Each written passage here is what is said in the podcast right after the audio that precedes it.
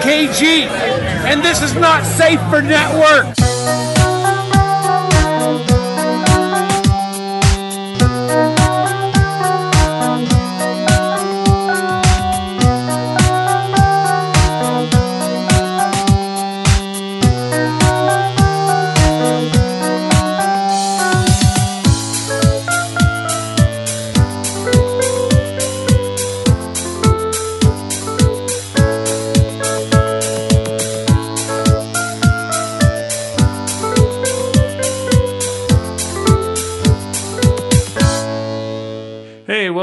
Montucky Skies. I'm Biggs. And I'm Brandon. How's it going, Brandon? Moist, very moist. Moist. Why is that? It's the rain. Awesome. So we got a phone call in between, so I had to stop because I was too dumb to silence my phone and too dumb to silence it right now. And So still not silenced. let me take care of that. Anywho. Let's just get started with the show proper. Uh, so, what was it that you just had me watch and will never get out of the recesses of my mind? It's called The Happy Time Murders, and I had you watch the Red Band trailer. it was clearly a red band trailer. There's no way that's going normally. Um, and actually, there was more more than just like just look at this fucked up trailer I watched. Um, the producers of Sesame Street actually sued the producers for the the Happy Time Murders. Um, because they used in the trailer they used "No Sesame, All Street" as their tagline. It's it's essentially it looks like a super dirty Who Framed Roger Rabbit, Yeah, but with Muppets instead of cartoons, and not like so not famous Muppets, just generic Muppets, right? Like, yeah, and they never use the term Muppets. It's they always call them puppets. Right. But it's a Melissa McCarthy movie. It looked like I saw uh oh, what's her name? Always played Beyonce on Saturday Night Oh, Live. Maya Rudolph. Yeah, Maya Rudolph. Uh it looks Joel McHale. Yeah, it looks pretty funny. I gotta say, it, that guy from The Office who played Stanley. Yeah, I don't know the actor's name, no but no idea there. yeah, Um, and uh, it was actually it looks like it was produced by Brian Henson, who's Jim Henson's so son. messed up. Yeah, I was like, by the producer of like all these Muppet movies. Like, what? Yeah, it had like the Muppet Christmas Carol and a bunch of other Muppet movies. Yeah, what was that called again? The Happy Time Murders.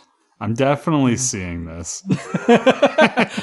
This is where that uh, eight ninety nine a month comes in. Yeah, for uh for uh movie, Movie pass. Pass. Yeah, I don't know if I'm going to be able to pay for it once the original thing ends, but like if it comes out before then, yeah, I'm seeing it somehow. yeah, it has a sex scene which ends in the guy jizzing s- silly string Pretty much for I'd say a good solid 30 seconds most of that at least. with a break and then another 15 seconds. A little bit crazy. well, let's move on to some more human garbage. Uh, so Roseanne, yeah, I know. We'll just say it for people who don't know, but she put out a tweet that's uh, was about Valerie Jarrett, the former aide of Obama. I'm just gonna read this here. Know that I in no way endorse this tweet because this is fucked up. But um, Muslim Brotherhood and Planet of the Apes had a baby equals VJ. Uh, so I think it's safe to say that was a pretty racist That's tweet. pretty racist. Yeah, uh, Roseanne got pulled from ABC. Uh, they pulled it off of Hulu, so you can't watch like the uh, renewal or the renewal of the show on Hulu. Kind of glad I didn't jump into it because I don't have to have this like, un, I don't know, horrible feeling that something I was watching like went awful. Um, but Roseanne really went awful. I know Wanda Sykes was like a consulting producer on it. She quit right before ABC pulled the show um, after that tweet came out because it's fucking racist. Like there's, it's, It's wh- one thing that pisses me off is like reading all the political football around it.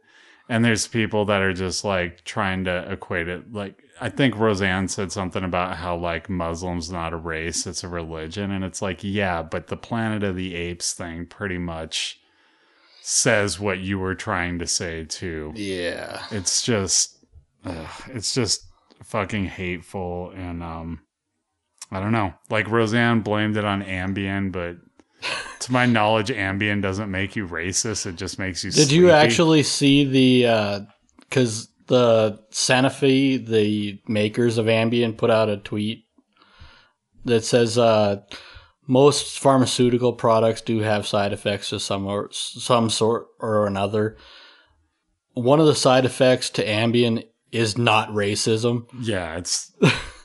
there's no excuse for it. Um, she was trying to make a joke and she went over the line, and it's it's because she's got hate in her heart. Let's be honest, man. Like people that always say this racist shit and then try and walk it back and and try and excuse it. They always try and say like, "Well, no, I was making a joke," or "No, it was this," or "No, it was that." It's like, yeah, but you said something inherently racist, and now you're like, you don't want to be called a racist, but you know, I calls them like I sees them, and that was pretty racist. So I don't know any other way to put it. I'm I'm glad she's losing her show. I feel bad for the other people that were on the show who have to deal with the fallout of it, but that's what you get when you go in leagues with somebody like that, I guess. I don't know. It's it's unfortunate, but she really did show her true colors as a Trump supporter, didn't she? Yeah, it came out screaming at the end. yeah. Yeah, um, I did see a quick interview with. Uh, John Goodman. that's it. where he basically, yeah, that was a whole lot of uh, much ado about nothing. That was a lot of nothing. It was all over the internet that like John Goodman addresses the controversy, and he doesn't. He says, "I'm not going to say anything because it, it it only has the potential to make it worse." Like yeah, that's not saying anything. but you know, that's just clickbait. and he's going to be fine.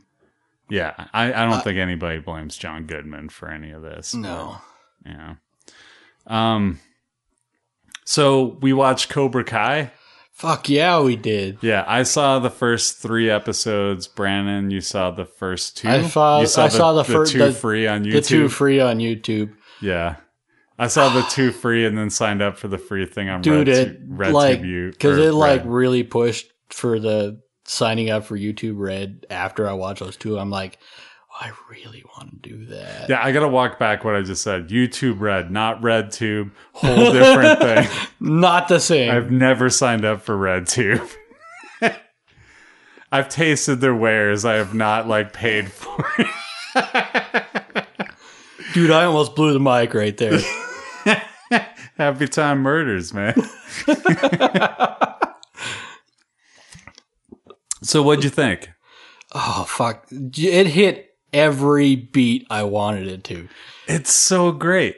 Like it's it's so it essentially I would say that character 1A is Johnny the bully from the Karate Kid. Uh, Yeah, the the golden pretty boy. Yeah, the one who sweeps the leg. And then uh Daniel LaRusso, like played by Ralph Macchio. Like they're they're reprising their original ro- roles, but uh he's like 1B, right? Like they're the two main characters, but I'd say Daniel Russo is like the secondary character. You saw Yeah. the first two. I saw the first So two. the first one he's hardly in it.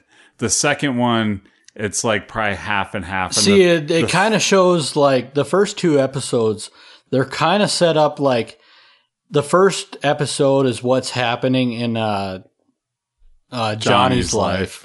And kind of showing what's go what's leading up to where I feel like the season's really going to start kicking off. Um, so it's leading up to that from his perspective, like Mhm. his life shit. Like he's like basically living on his own. Like wakes up to a bottle of Coors. Like yeah. pretty Watching- life. Freaking out at his TV when Daniel LaRusso is karate kicking high prices for like a car commercial. Yeah, and like he's driving down the street and like there's fucking big Danny LaRusso motors like billboards. He's fucking listening to it on the radio. and like- everything he does it in is like some kind of karate reference, like over and over again. And then like the second episode kind of flips it and shows it from Danny LaRusso, kind of like this almost the same time period, yeah, but like very shortly after. Like uh, the events of the first one have already happened, but it's like what the next day or something. Yeah, it's like within the next week or two. Yeah. Yeah. And then uh and then the third episode I would say if I remember right is about 50-50, but I feel like Johnny is more the star of this. But I don't know, we'll see as it goes on, but what I really like about it is so this is like really clever writing is they've taken things that have been pointed out. I think I mentioned on the podcast once that like I just rewatched The Karate Kid last summer. And what really struck me I was watching is like Daniel LaRusso is a bit of a dick. Like He he, is is, he is dick. being picked on and he's being bullied, which is no no excuse. Like let me get that out right away. And they gang up on him and like beat the shit out of him. But then when he knows he's got these bullies after him, like he shows up to the dance, he's like hiding in the shower curtain thing. But then he sees them in the bathroom and he like puts a hose from the kitchen or from the bathroom sink and like drenches them in the stalls while they're in the bathroom stalls. So he's like fucking antagonizing these people he knows are looking to kick the shit out of him. So it's like, what are you doing, dude? Like it's a total douche move. And when you see it from Johnny's perspective, which is also like this new guy shows up, steals my girlfriend, you know? Yeah. and and uh and so it's like it's you kind of like you understand it from his perspective but they also paint him as a douche with a soft underbelly. You know what i mean? Like he clearly peaked in high school. Yeah. it's really sad and they don't like pull away from the fact that like he is a very sad individual. And he hasn't like moved on? No not at all. Like since he, then. he peaked like 20 like before the karate kid. Like the end of his peak was like i'd say 20 minutes into the karate kid. You know what i mean?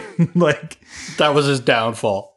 yeah it's it's all downhill from there but like he clearly had peaked but in the prequel to the karate kid we never saw like but um I, I think it's really clever writing because they give you enough where like you actually care about johnny and you want to watch his story but then like they also give you daniel larusso who's like he's still the same guy he was but he's now he's got a Kind dog of a dick too. I feel like he wasn't a dick though. Let, let's talk about that. Like I feel like he did nothing dickish. I just feel like it comes off as a dick and his daughter like he loves his daughter and has a soft spot for her, but she's hanging out with the wrong kids. Yeah. And so it's like he has a bit of a blind spot, but he also suspects it too, you know? And uh, Johnny's kind of speaking to the to the fact that she's hanging out with the wrong kids. But like Johnny's a total dick. Like you haven't gotten into the third episode either, but like he de- like he only starts the Cobra Kai dojo to fucking piss off Daniel LaRusso. when you really break it down, like it wasn't it wasn't like a business venture he was interested in like suddenly making money or whatever it was like oh i could do this and piss off like my nemesis from high school yeah i'm gonna do that Yeah. It was it was clearly because he wanted to piss him off so. But he tried to like pay for the car for him. He tried to like be nice to him like uh, daniel larusso you know? Because his daughter like wrecks johnny's car. Well, the- he- oh it's so sad dude. He's got the same vet. Let me just say he's got the same No, it's a Pontiac Firebird. Firebird. Okay. Which like was totally cool in the 80s, but like it's the same one and they even they have the paint so it's like clearly never been painted since high school, so it's like Peeling peeling, off. off. and like just looks like shit, but he still rides around with like aviators and stuff He's like listening to cool. like Ratt. and like people are just staring at him. He's still like hitting on younger women, thinking he's totally hot and stuff, and like nobody's seeing that. He's got like this little tiny like box TV in his house that he watches like 80s movies on. Like, dude has not moved on at all. It's so sad watching him. But it's so riveting. Yeah. Yeah, no, I'm I'm a big fan of this show. There's a very real possibility I will have seen all these episodes by next week, but I actually held off watching them this week because I wanted you to at least watch those two on YouTube so we could be on fairly even ground Yeah. talking about it. But uh, yeah, I really like it. I, I it was a great idea. It was a, like I really liked the idea when I heard it was going to be a comedy and centered around Johnny, and I'm like, that's crazy. Like, how do you center it around the blonde kid from the Karate Kid? But fuck if they didn't do it, They man. fucking nailed it. And you know what is really great? Like, is it actually leads you through some of the emotions because it has flashbacks from the Karate Kid. Yeah. So if you've never seen the Karate Kid or you don't remember it, they walk you through the important parts to help remind you. Like they show Johnny and they show like the, you know, from his perspective, the dickish things that Daniel LaRusso has done to him. But then like from, from uh, Daniel LaRusso's point of view, like you see stuff like him just being, you know, all like all of Johnny's friends just beating the living shit out of him and like you know things like that him sweeping the leg and all of that stuff. So it's like you get all of those those important points of the movie. They like wheeled in and do the actual clips from the movie which is nice. Yeah. um yeah. I really enjoyed it. Like i that was not that was something i hoped would be good but i didn't hold out a whole lot of hope. And then uh started hearing good reviews. So i was like ah, maybe it's time to check it out. And i'm so glad i did. I'm so in on this show man. You got any any other things you want to talk about with that? No, I think that we covered it. all right. Well, I want to talk about Solo, and if you haven't seen it yet, uh, first off, hurry up because it may not be in theaters very much longer. But uh, I'm not going to spoil anything in this review because Brandon hasn't seen it. No, so- I didn't. yeah. Um.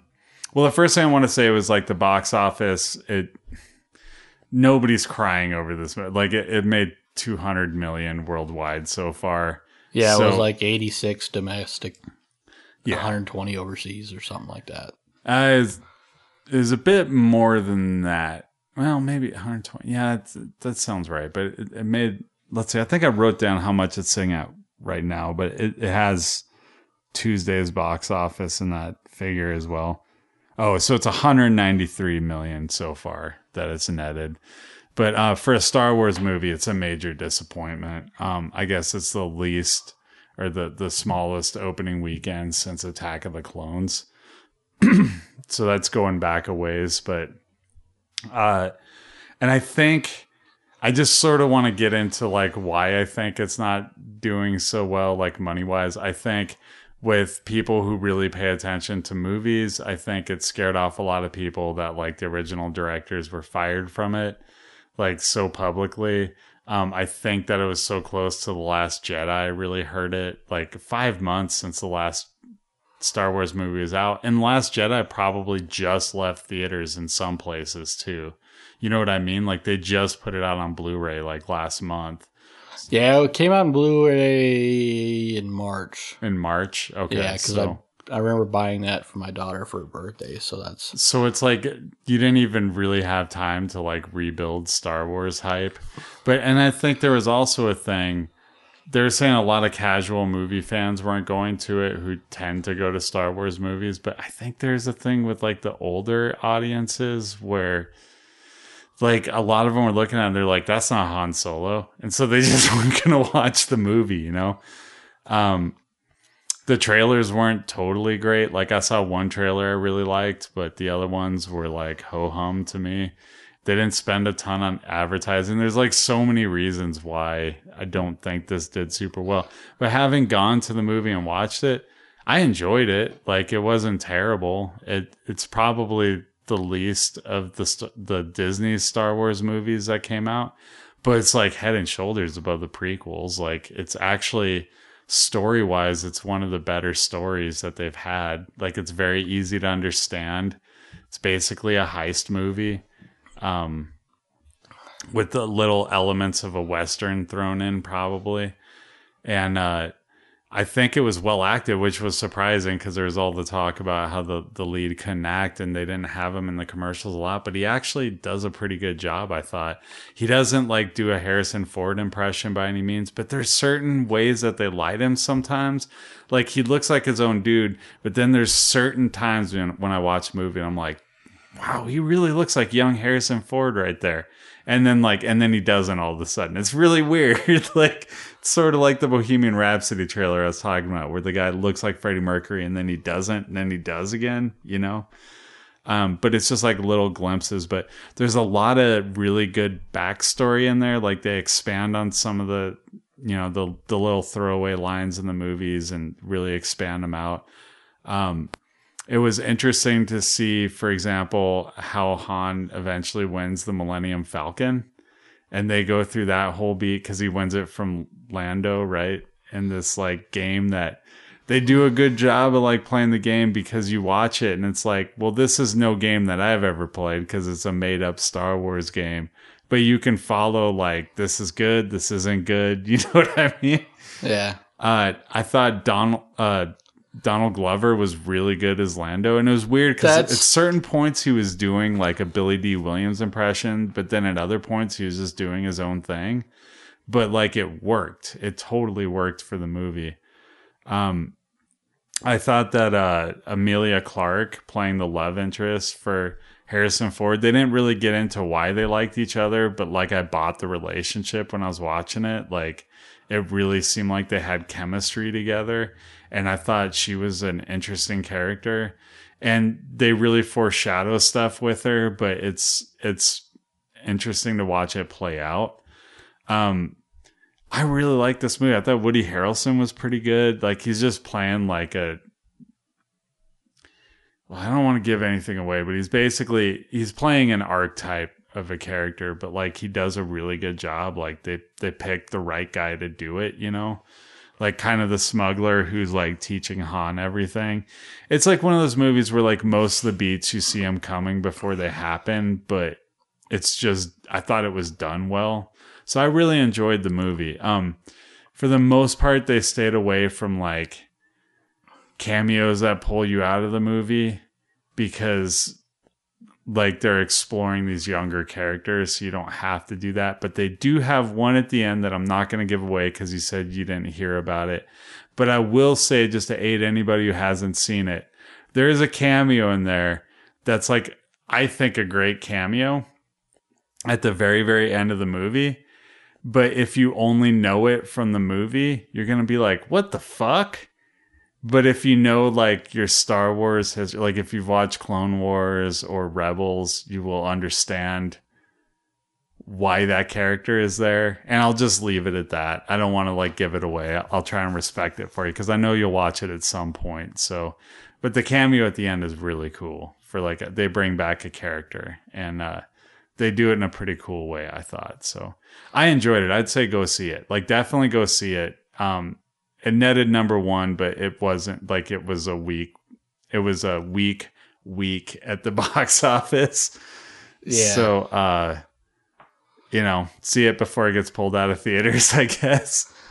Um, I will say that there was one uh, piece of marketing for Solo, the Star Wars, um, and I, and I, it wasn't like an official trailer. What it was was, um, when I was, I was standing in line waiting for uh, Infinity War, and they have like a couple of uh, TV screens around the like where the concessions are in our local theater, and they have like just little movie quotes and stupid shit.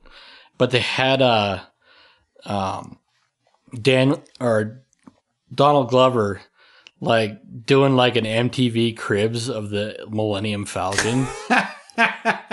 That's great. it was f- and you can find it on YouTube. It's fucking great.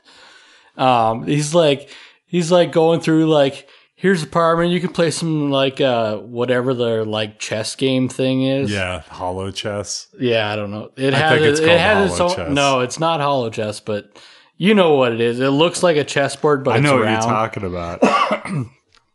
He's like, you play this. Here's some like uh, bunks, and he hops up in a little bunk, and he's like, "This is my favorite part of the station. We've got a little mini bar set up here. You can make yourself a little mixed drink." And he like pours himself a little shaker or something. And he's like, "And this is uh, the cockpit. This is my favorite part here. You can like, this is how you go into hyperdrive." All right, let's find out what that game is called. Okay, Google. It's working. Oops. what is the name? What is the name of chess in Star Wars? According to Business Insider, this game, known as Dejarik, was featured in the original Star Wars movie. Dejarik. It's a holographic battle game where players pit various creatures against each other using chess-like moves. This Oh. was our first look at Dejarik back in the 1970s. Okay, that's enough, Google. Okay, Stop. Google. We've had it with you, Google. Stop trying to out nerd the nerds. Dejarik. Sorry. Yeah, but yeah, and they definitely played Dejarik in that movie too. Which reminds me, uh, I almost forgot, dude. Chewie is delightful in this movie. He's so great. We get to see how him and Han got together because, like, I don't remember where, but at some point they say that uh, Chewie owes Han a life debt, and so we get to see how that happens, and it happens twice. But like, Chewie is fucking great in this movie, man. Like, Chewie is probably the MVP of this movie. Like, I walked out of the movie with my with my wife, and I was like, "Did you enjoy it?" And she's like, "Yeah, I liked it a lot." And I was like, "Who's your favorite character?" And she was like, "Chewie, duh." And I was like, "Oh yeah, you say that after every Star Wars movie, don't you?" And she was like, "Yeah." so how do you not love Chewie though? Chewie's great, but Chewie's really. but he didn't get a medal. movie. No, he didn't get a medal. He Damn it. never gets a medal, dude. Can't we just get Chewie a medal? Nope. The answer is no. I think for the next Biggie Awards, Chewie's getting a Lifetime Achievement Award medal. If I remember. I have to remember. Uh, so let's move on. So, a piece on Dan Harmon just released for GQ explained why mm-hmm. Rick and Morty took so long to renew season four. And he was saying at the time, it's been renewed, but we're still in negotiations. Harmon and Roiland say they're holding out for a contract that grants them immortality, or if immortality is unavailable, at least many, many, many more seasons, and enough money so that, as Roiland says, Harmon doesn't have to take 12 other jobs while we're working on season four. That way, Harmon can give Rick and Morty the full attention it deserves to be able to follow his bliss without taking on a dozen other tortures for hire. So there you go. We know why Rick and Morty took so long. Yeah. I know uh, when they, because they had announced the 70 episodes, we talked about that a few weeks back. Um, and I just like put two and two together why they did 70 episodes. So that they get 100 episodes. so they for get 100 episodes for syndication. That's Yeah. exactly it, too. Yeah, I put that together immediately. That's one of those things. If you follow TV shows enough, you know when you hit 100 episodes, it's a big deal. So, yeah, um, When do we get picked up for syndication? never. when does somebody pay us? I have yet to receive my Montauk Ch- Skies check yet. I need my fucking podcast check. Oh yeah, I was talking about this on the porch, but I might as well bring it on the podcast. So we know we've been getting like three to four thousand hits, but like uh as to where they're coming from, iTunes just had to like like fucking put out a analytics thing that only covers iPhones and iTablets. And apparently we get like five downloads a, a week from like from i devices. So thank you to the five people. I know you average an hour a listen, so that's pretty cool. Like they actually listen to the whole episode, or at least close to it. Who I are the- mean, no, go they'll ahead. listen to a good chunk. Yeah. Uh, that was really depressing though, like clicking on that after like And seeing five. yeah, I'd seeing five. It's already when we're in this like this time of season, we always take a dip in numbers too. So it was just like I was already feeling bad about myself with the show, and then like clicking on that and being like, "Oh yeah, just five. But I mean, I, it occurred to me I don't see iPhones all that often anymore. Like I see him on TV all the time, but in person, everybody I know is rolling with an Android of some sort. It Do you know? like. I think pretty much everybody I know rolls with the Android now. Yeah, it's just there's so many shitty things. Sorry, sorry, i listeners, all five of you, but uh there's like so many shitty. I respect your with- choice, but it's the wrong one. yeah, I don't respect it, but whatever. It's it's fine. I rolled with an iPhone for a little while too, just because my wife put it up on top of the car, like before we drove off, and then we heard this sickening crack, and we turned around, and the the thing was cracked, and so she didn't want to use it anymore, so she got a new phone, and I just like my iPod had broken, so I just used it as my iPod for a while until it started hurting my fingers. I got a good two years off of that thing though. just as a 16 gig iPod. That's pretty weak iPod. Well, it was, I almost exclusively just used it for like podcasts. Yeah. So it was fine. That was, I had a really shitty basic phone at the time though. I had one of those ones that you like flipped open and had the little keyboard. And uh, I was fucking laughing at Adrian one time because I pulled it out and I was using that. And he's like, God, you got a really fancy phone. And the reason I gave him shit was because he was saying it in utmost seriousness, like three or four years into smartphones being a thing. Yeah, should I remember? Because you had that phone, and then I had like it was pr- it was a touchscreen, but it was pre smartphone. It was like stylus or something. no, it was it was a HTC Thunderbolt, and it didn't have like all of the smartphone features most phones have now. Um, and but like it had this thing where you flipped out a lever on the back and it could like stand up on the table. And he was like fucking blown away that. by Yeah. fucking I think he called it the Kung Fu grip. Well, moving on. Um, so Danny Boyle officially accepted the role of director for the 25th official Bond movie because there's Sweet. 26, but uh, with John Hodge, who wrote Trainspotting, Trainspotting 2. T two Um, Trainspotting. Yes, you wrote this T2 colon Trainspotting. Uh, Daniel Craig will be back. Um, Sony has lost the di- distribution to Universal. I think this is all stuff I've talked about, but um, it's been previously announced that the film would debut in the fall of 2019.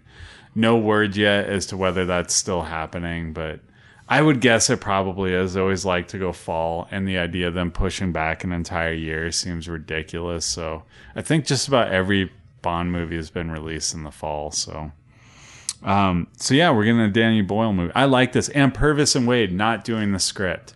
And I am ready for new writers on this. It's nothing against them, but they've turned out some bad movies too. Like uh, they've done every single script since Tomorrow Never Dies. So like while I have good memories of Tomorrow Never Dies, like the script is insane. When you like really when you really like think about it, like the whole plot of that movie is this rich guy who owns a media empire. He's basically supposed to be Ted Turner. Um, start wants to start a war between Great Britain and China so that he can get exclusive broadcast rights to China for the next like 25 years. Yeah. That's the fucking plot of that movie. That's insane. World's Not Enough, terrible movie. Uh, Die Another Day, terrible movie. Oh, that's really bad. Casino Royale is really good, and I wonder if they got ghostwriters for it. Quantum of Solace is fine if you watch it right after. yeah, you got a tag of that on back of Casino Royale. Yeah, but it doesn't work so great on its own. But if you remember everything that happened in Casino Royale, works pretty good. Skyfall was really good. Uh, Spectre was fun the first time, and then like I tried to watch it again, and I was like, oh, this isn't very good. so it's like, and it's the writing stuff that bothers me when I watch it again, you know. So I'm I'm ready for them to move on from Purvis and Wade. So uh, hopefully they'll stay out and do something else. Do something else, man. You've written a lot of Bond movies. Like it's time to move on. So Yeah, it'll be interesting to see where they go with that. Um, just because I think they do have a real good. Uh, Danny Boyle's got a really good touch with Don with uh, 007. yeah, and he had the the James Bond reference in Trainspotting. Yeah, Yeah, he had the uh, "I've got the target in my sights, Miss Moneypenny." yeah. then shoots shoots the dog in the ass, and then it bites, Bites his him in the owner. yeah, so great. But Yeah. I think Danny Boyle's done a lot of. Have a you lot of seen stuff T two yet? No, not yet. yeah, I keep meaning to watch it. You really it. need to get that. I know, I know. I keep meaning to watch it. I just haven't gotten around to it yet. I need to watch it without my wife. I think that's the thing. Like I brought it up once or twice and she was not in the mood. And I don't think she remembers Trainspotting enough. It's going to be a whole thing. I should just watch it on my own. I've been watching a lot of Larry Sanders shows, I was telling you. So that's been the, and I got Yeah. all these Deep Space Nines to plow through too. So that's my own personal crucible I set on myself. So I've got T two from the library right now on Blu-ray. Oh yeah, So I got it on Amazon right now. I have no excuse. Oh, then then it's your own damn fault. No excuse, dude. It's your own damn fault. I know, I know. I have no because excuse. you really need to watch that. I could have watched it you tonight. were so you're just mi- missing out on your own personal love. I know, I know. I just been waiting. I don't know. I was waiting to watch it with my wife, but then I realized it's probably not going to happen. So I just got to you know, watch it by I. I actually understand that because my wife she likes that, but like, so I rented or checked out T two from the library. Um, it was like a week ago, and I'd just been like, uh, "You want to watch that?" And she's like, "Ah." and I, I'm like, "I want to watch it again," because it was it. It is better than the first one. okay. And I mean, just the writing is so good on that movie. I can't like understate that as much. You know the the whole eh, with the wife thing. Uh, I ha- have had a re- role reversal of that with my wife with uh, the new season of The Handmaid's Tale because like the first season was so good, but it's so fucking depressing. It's so depressing when you watch it and. She has brought up three times, you want to watch A Handmaid's Tale? And I'm like, no, not right now. And it's not like I'm saving them to binge them or anything. But it's, just, like, I don't want to go in that dark place right now. Oh yeah, I'll get in the mood for the dark place, but I've had like very challenging things in my life the couple the last couple of weeks. The last thing I want to watch is something that like makes me depressed when I'm watching it. You know what I mean? I when I'm totally a, get it. when I'm in a good mood, I'm totally fine watching that stuff because I can watch it and then just not linger on it. But when I'm already depressed and then you watch something depressing, it's just like it's too much. You know what I mean? Like I need to watch stuff that makes me happy right now. So yeah, that's why Solo was good. It made me happy. So, did you uh, watch the Martin Short? No, I totally, Martin. I totally forgot. Oh. I'm sorry. Why don't you break it down for me? So it's a it's a hour and a half special on Netflix, um, and it's uh, Steve Martin and Martin Short doing a stand up special in North Carolina, I believe, um, and it is classic comedy at its best. I mean, it is perfect I mean, they do a really good job of like splitting the show because they do like uh, the introduction. They do Martin Short and uh, Steve Martin together, and then they kind of break off and they each do their own segment, and then they end the show together. And they do a really good job of like playing off each like the way they play off each other is fucking golden. Um, and it was great because it's one of those things like you don't know how long these guys are going to be around Yeah. and but they're still fucking hilarious. Because I mean, I have a Steve Martin record that's older than I am, or about the same vintage anyway, Yeah. and I still fucking listen to it and laugh. I uh when I had Spotify, I was like listening to some, some old Steve Martin albums. Did you know he has more music albums than he has comedy albums? I could believe that. He has a ton of music albums where he's playing banjo. And I found that out by accident because I was like looking for King Tut. and it had his banjo version, which I then listened to the album and it was good, but it was like the only it was the only funny song on the album. Like they were all just like instrumental stuff where he's playing banjo and stuff. And uh but with like a full band and everything. But yeah, they did another version of King Tut, which wasn't that funny. It was done more as like a bluegrass kind of thing. But King Tut was such a crazy song when you think about it. It's like, Cocaine's a hell of a drug. dude, it's so hard to explain that. Like you can't you can't listen to that with your kids and then explain that and have them laugh or anything. Like no, King Tut, they were like touring him through America, and so he was like a celebrity almost because people were talking about it. So this was treating him like he's a celebrity now, which is why he says he's my favorite honky. By the way, honky is a term that they use for white guy.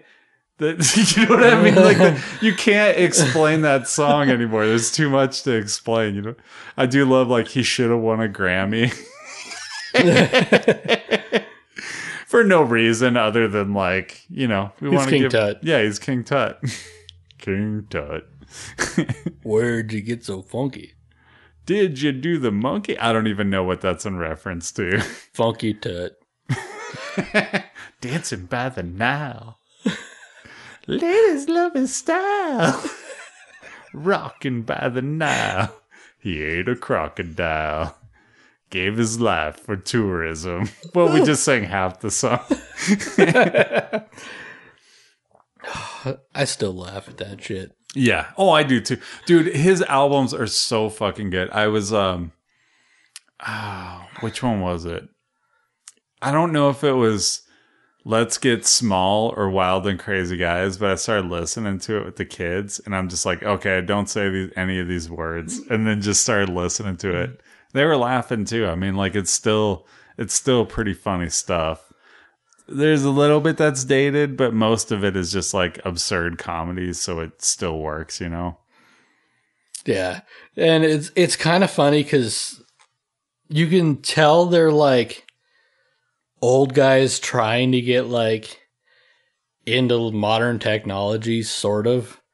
Oh, talking about Martin Short and Steve Martin. Yeah, and um, but it's funny because they really come off as old guys trying to like understand technology today. but Yeah, th- they work it in so well that the comedy really works, and I enjoyed it a lot. Um, and I, my wife didn't enjoy it as much as I did.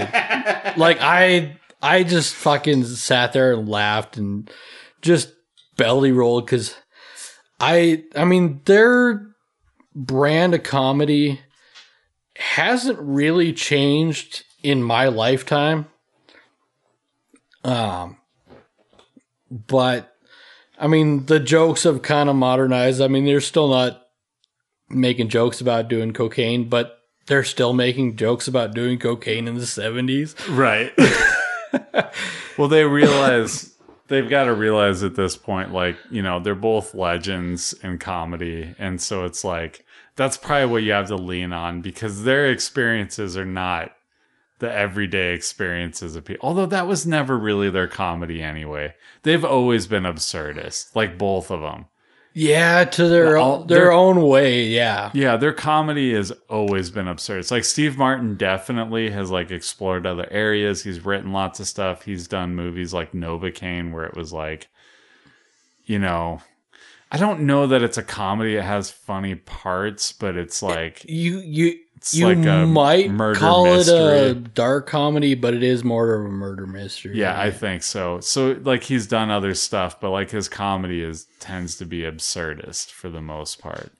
Um yeah, so I guess like that that age is okay because it's like they're still absurd. Like if anything, shit's gotten more absurd. Like any like if you watch Eric Andre, it's just like he's working on a level completely different from what they worked on. And you know, or Tim and Eric. Like Yeah. I think I told you about that that Tim and Eric bedtime stories, and I just watch it and I don't know what to think. But I watch like four or five of those episodes, almost like it was a sh- social experiment, because it's just like I don't. There's nothing funny in it. Like I don't know why you would ever laugh at it. Some of it's so fucking grim. It's like crazy that it's like done by these com- comedians but it's also ridiculous and i just like i don't know what to even think about this but i'm like drawn to it because it's so weird so like if anything they're like the grandfathers of absurd humor I think. Yeah. Um. So I watched that. Oh, I think it was like last Friday night or Thursday night. It was like the day it dropped on Netflix.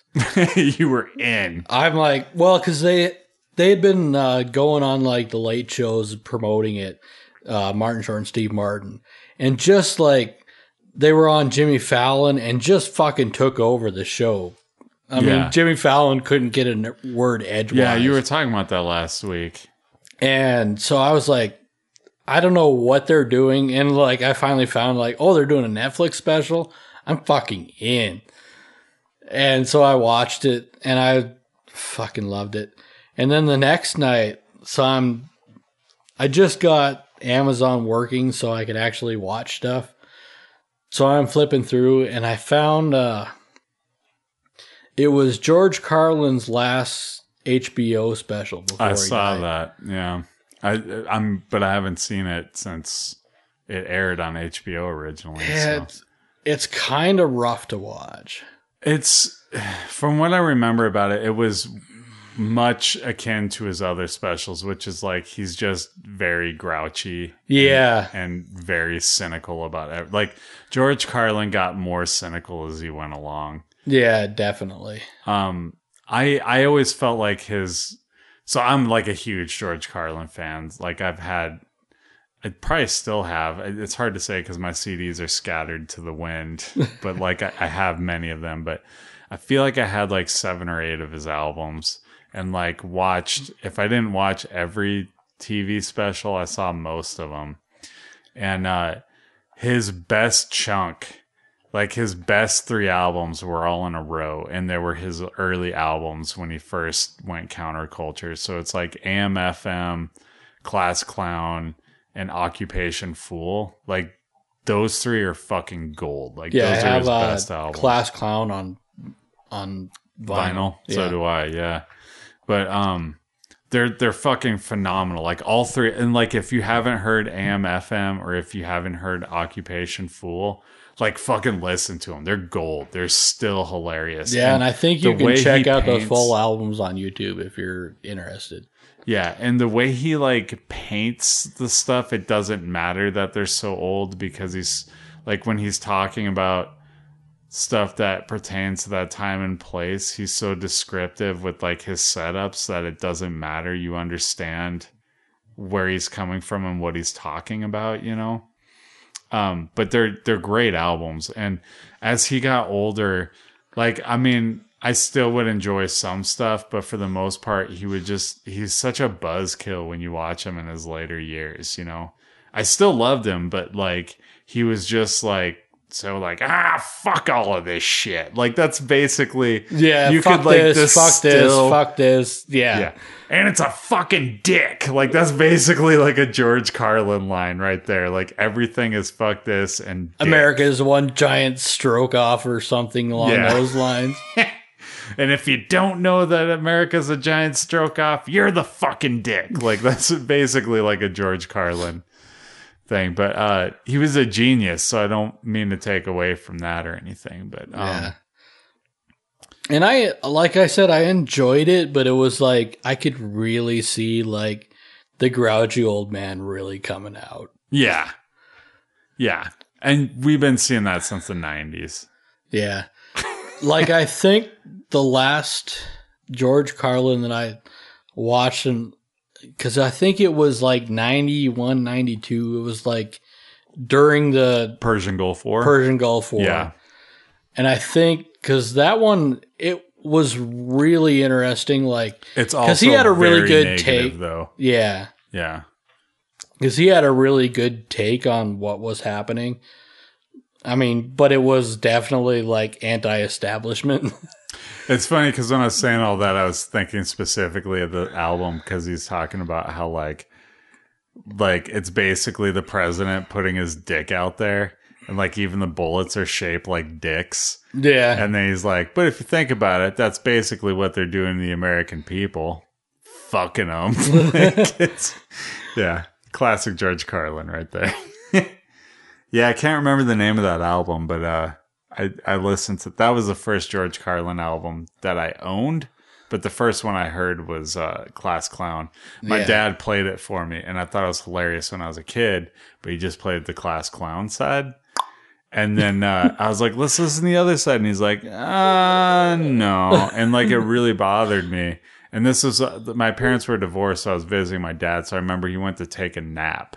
And then I quietly like put it on the turntable and listened to the other side. And I was like, oh my God, this is so great. because that's the seven words you can't say on television. Do you remember like The Simpsons had this one thing where uh Krusty the Clown is just like having all these problems and he's getting all these lawsuits. And then he's like, What? George Carlin suing me? For what? His seven words you can't say on television are totally different than mine. well, excuse me. And then they go, Steve Martin's on line three. I remember that. Yeah. So fucking great, dude. And that just ties in everything we were talking about. well, I have one other piece of news to get to, which like nothing transitions today because there's no connection between any of them. No. Um, so Jamie Foxx was announced by Todd McFarlane to to be playing Spawn in the new Spawn movie. So, so I don't. I'm cool. Uh, I guess sure. I'm not like super up on Spawn, and I, I, I never was. I yeah. watched the movie movies. No, I it think was, was it was a movie, and I thought there was horrible. a sequel to it. No, it's just that John Leguizamo's performance was so big Oh. that you probably thought it was two movies. that movie was fucking dog shit. Fight me. the movie was terrible. So I got one quick news thing, and then uh, I was going to end something here. Okay. Um, so it was announced that uh, Fox and Disney are officially going to go to the table on July 10th and decide whether or not they're going to do the big merger. Okay. So we're going to find out for certain on July 10th or shortly after. Because it looks like they're, since Comcast threw in a higher bid, they're uh, looking at ways for uh, Disney to sweeten the pot. Well, So, Disney- because it's the way the way this article and it was wegotthiscovered.com um the way this article is written in and it looks like the way they're they really don't want to sell it to Comcast. They really want to give it to Disney. Well, Disney. So here's what I what I'm to understand. Technically, Disney had offered them more money, but it was all in stock options, which means that Rupert Murdoch didn't have to like give a big chunk to the government in taxes. Okay. The problem is that when Comcast offered the deal and they did it publicly, Disney stock dropped by a couple points. So it took down the worth of the offer. Now with Solo, their stock just dropped two and a half points again. So like because Disney's offer is all wrapped up in stocks, which will save Rupert Murdoch money, their stock is dropping, so the offer is becoming less. Does that make sense? Yeah. Um I know cuz they before they did the first uh offering or the second offering between Comcast and Disney cuz Comcast You mean had Fox and Disney? yeah, well Comcast and Disney put in a bid at the same time. Right, but you said between But but Disney before that, Comcast. Okay. before that Comcast had made made an offer on But- Fox. But by all But- by all accounts, they never took the Comcast offer seriously. They were already in negotiations. Well, Rupert Disney. Murdoch nixed that personally because of all the uh, F- or FEC requirements going into that. So they're really trying to like. They personally want to get would rather do business with Disney because they don't have to deal with the Time Warner like monopoly stuff with the FC, FEC. Well, Time Warner is its own its own monster. I did look that up after we were talking about that a couple weeks ago. Like Time Warner, AOL, HBO, all that's Is under part of umbrella. No, Comcast. Comcast is NBC and Universal. it's part of Comcast. It's not. I'm telling you, they're not. They're not the same company. They're different. Like Time Warner has a lot of stuff, but not Comcast. Like Comcast is its own monster. It's got NBC, it's got Universal, like, and that's a whole umbrella into itself. Because there's only what five huge media companies. There's like Fox, there's Disney, there's Comcast, there's Time Warner, and um, whatever. What's CBS under? Uh, I'm not sure. It might be a CBS Universal. I don't think CBS is universal, but let's find out. We'll bring Google in for another thing. And Google, you better not tell me a bunch of shit I don't need to know. What company owns CBS? CBS's parent organizations are CBS Corporation, Westinghouse CBS Holding Co. Inc., and the CBS television stations. So there you go. So it's basically its own thing. What companies are under Comcast? According to Wikipedia, Comcast Corporation is an American global telecommunications conglomerate that is Ah, the okay, they're not giving me a lot. Hold on. televi- We're going to Wikipedia here. So they have Xfinity, AT&T, NBC Universal. That's what they got listed. And then what companies are in Time Warner? Check out these results. The first is Okay, list of assets. So yeah, they got HBO, Turner Broadcast System, Warner Brothers. That's all they really list for Time Warner. Yeah, okay, so it says right here on Wikipedia, Time Warner is the third largest media conglomerate, television networks and film TV and entertainment company in terms of revenue after Comcast and the Walt Disney Company. So I think Disney's first, Comcast is second, Time Warner is third. So All right. I only know this, and I literally only know this because of the Fox Disney potential merger. Because I'm learning all sh- sorts of shit about these companies. Because I'm like, is it gonna fucking happen or is it not gonna happen? I want Disney to win it, but because somebody's going, this is the thing. All the people who are like bitching about it, like, oh, that's one less media company. Okay, valid point, dude. Also, one of these other four is swallowing it up. That's gonna happen. So if Yeah. it's gotta be one of them, I want the one that like reintroduces my Dis- my uh, Mar- Marvel characters The, with each the, other. the chance that we get X Men versus uh, Avengers. Well, well, but the good version, not like the comic book. the comic book was horrible. But it's just like I like I and I don't want Comcast to win anything. Like No. it makes me feel guilty for even watching Saturday Night Live, knowing that Comcast owns them now. You know? Yeah. Oh God, the new James Bond movie. Comcast is putting it out. God, God damn it! See that horrible connection I just made? Ugh. Anyway, so we'll know by July July 10th. 10th. Okay, so coming soon. Yeah.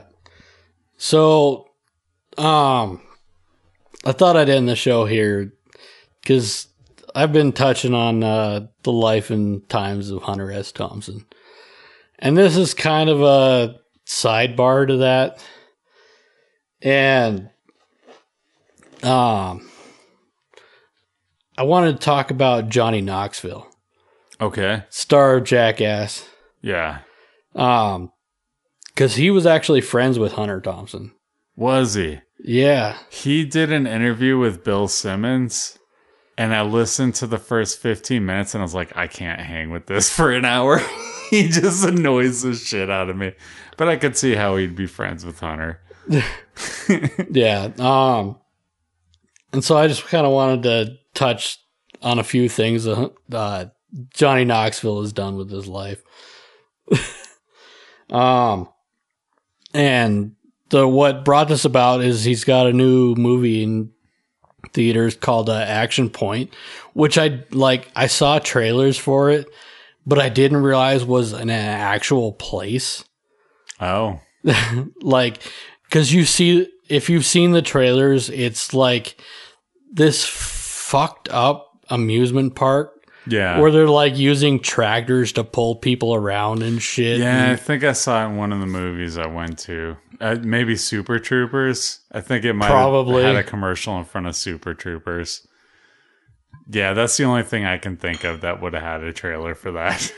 so but it, it was an actual place and this is from thechive.com okay. Uh, Johnny Knoxville is friends with the Gonzo King himself, Hunter S. Thompson. We're not exactly sure exactly how close of friends they were, but Hun- Thompson liked him well enough to ask him for a grenade. I feel like he would ask a grenade of somebody he didn't like very much, though. Fair enough. but he asked Johnny Knoxville for a grenade. According to an interview with GQ back in uh, 2005, Johnny or uh, Thompson left this voicemail on Johnny Knoxville's inbox. Johnny, we were just sitting here talking about you, and we started. And we started talking about my needs. And what I need is a 40,000 candle power illumination grenade Big bright bastards is what I need. See if you can get them for me. I might be coming to Baton Rouge for to interview uh imprisoned former Louisiana Governor Edwin Edwards. If I do, I'll call you because I will know uh, because I will looking to have some fun, which you know usually means violence.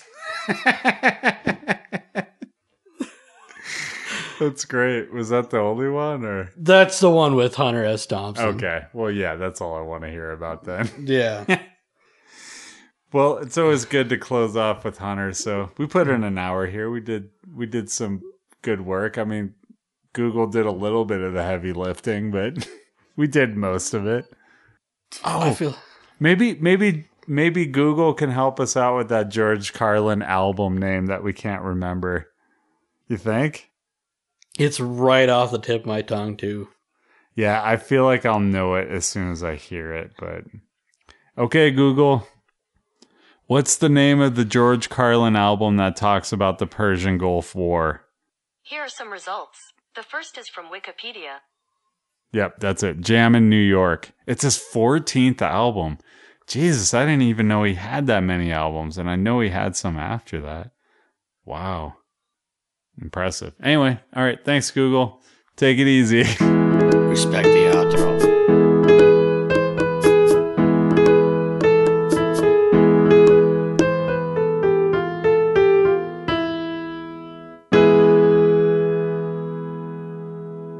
Thank you for listening to the Not Safer Network. Check out one of our many other shows Charles Orr Horror Show, Geek Lanterns Light, Movies with Wrestlers, Real Roulette, The Alien Movie Project, Montucky Skies, and We Had a Good Life.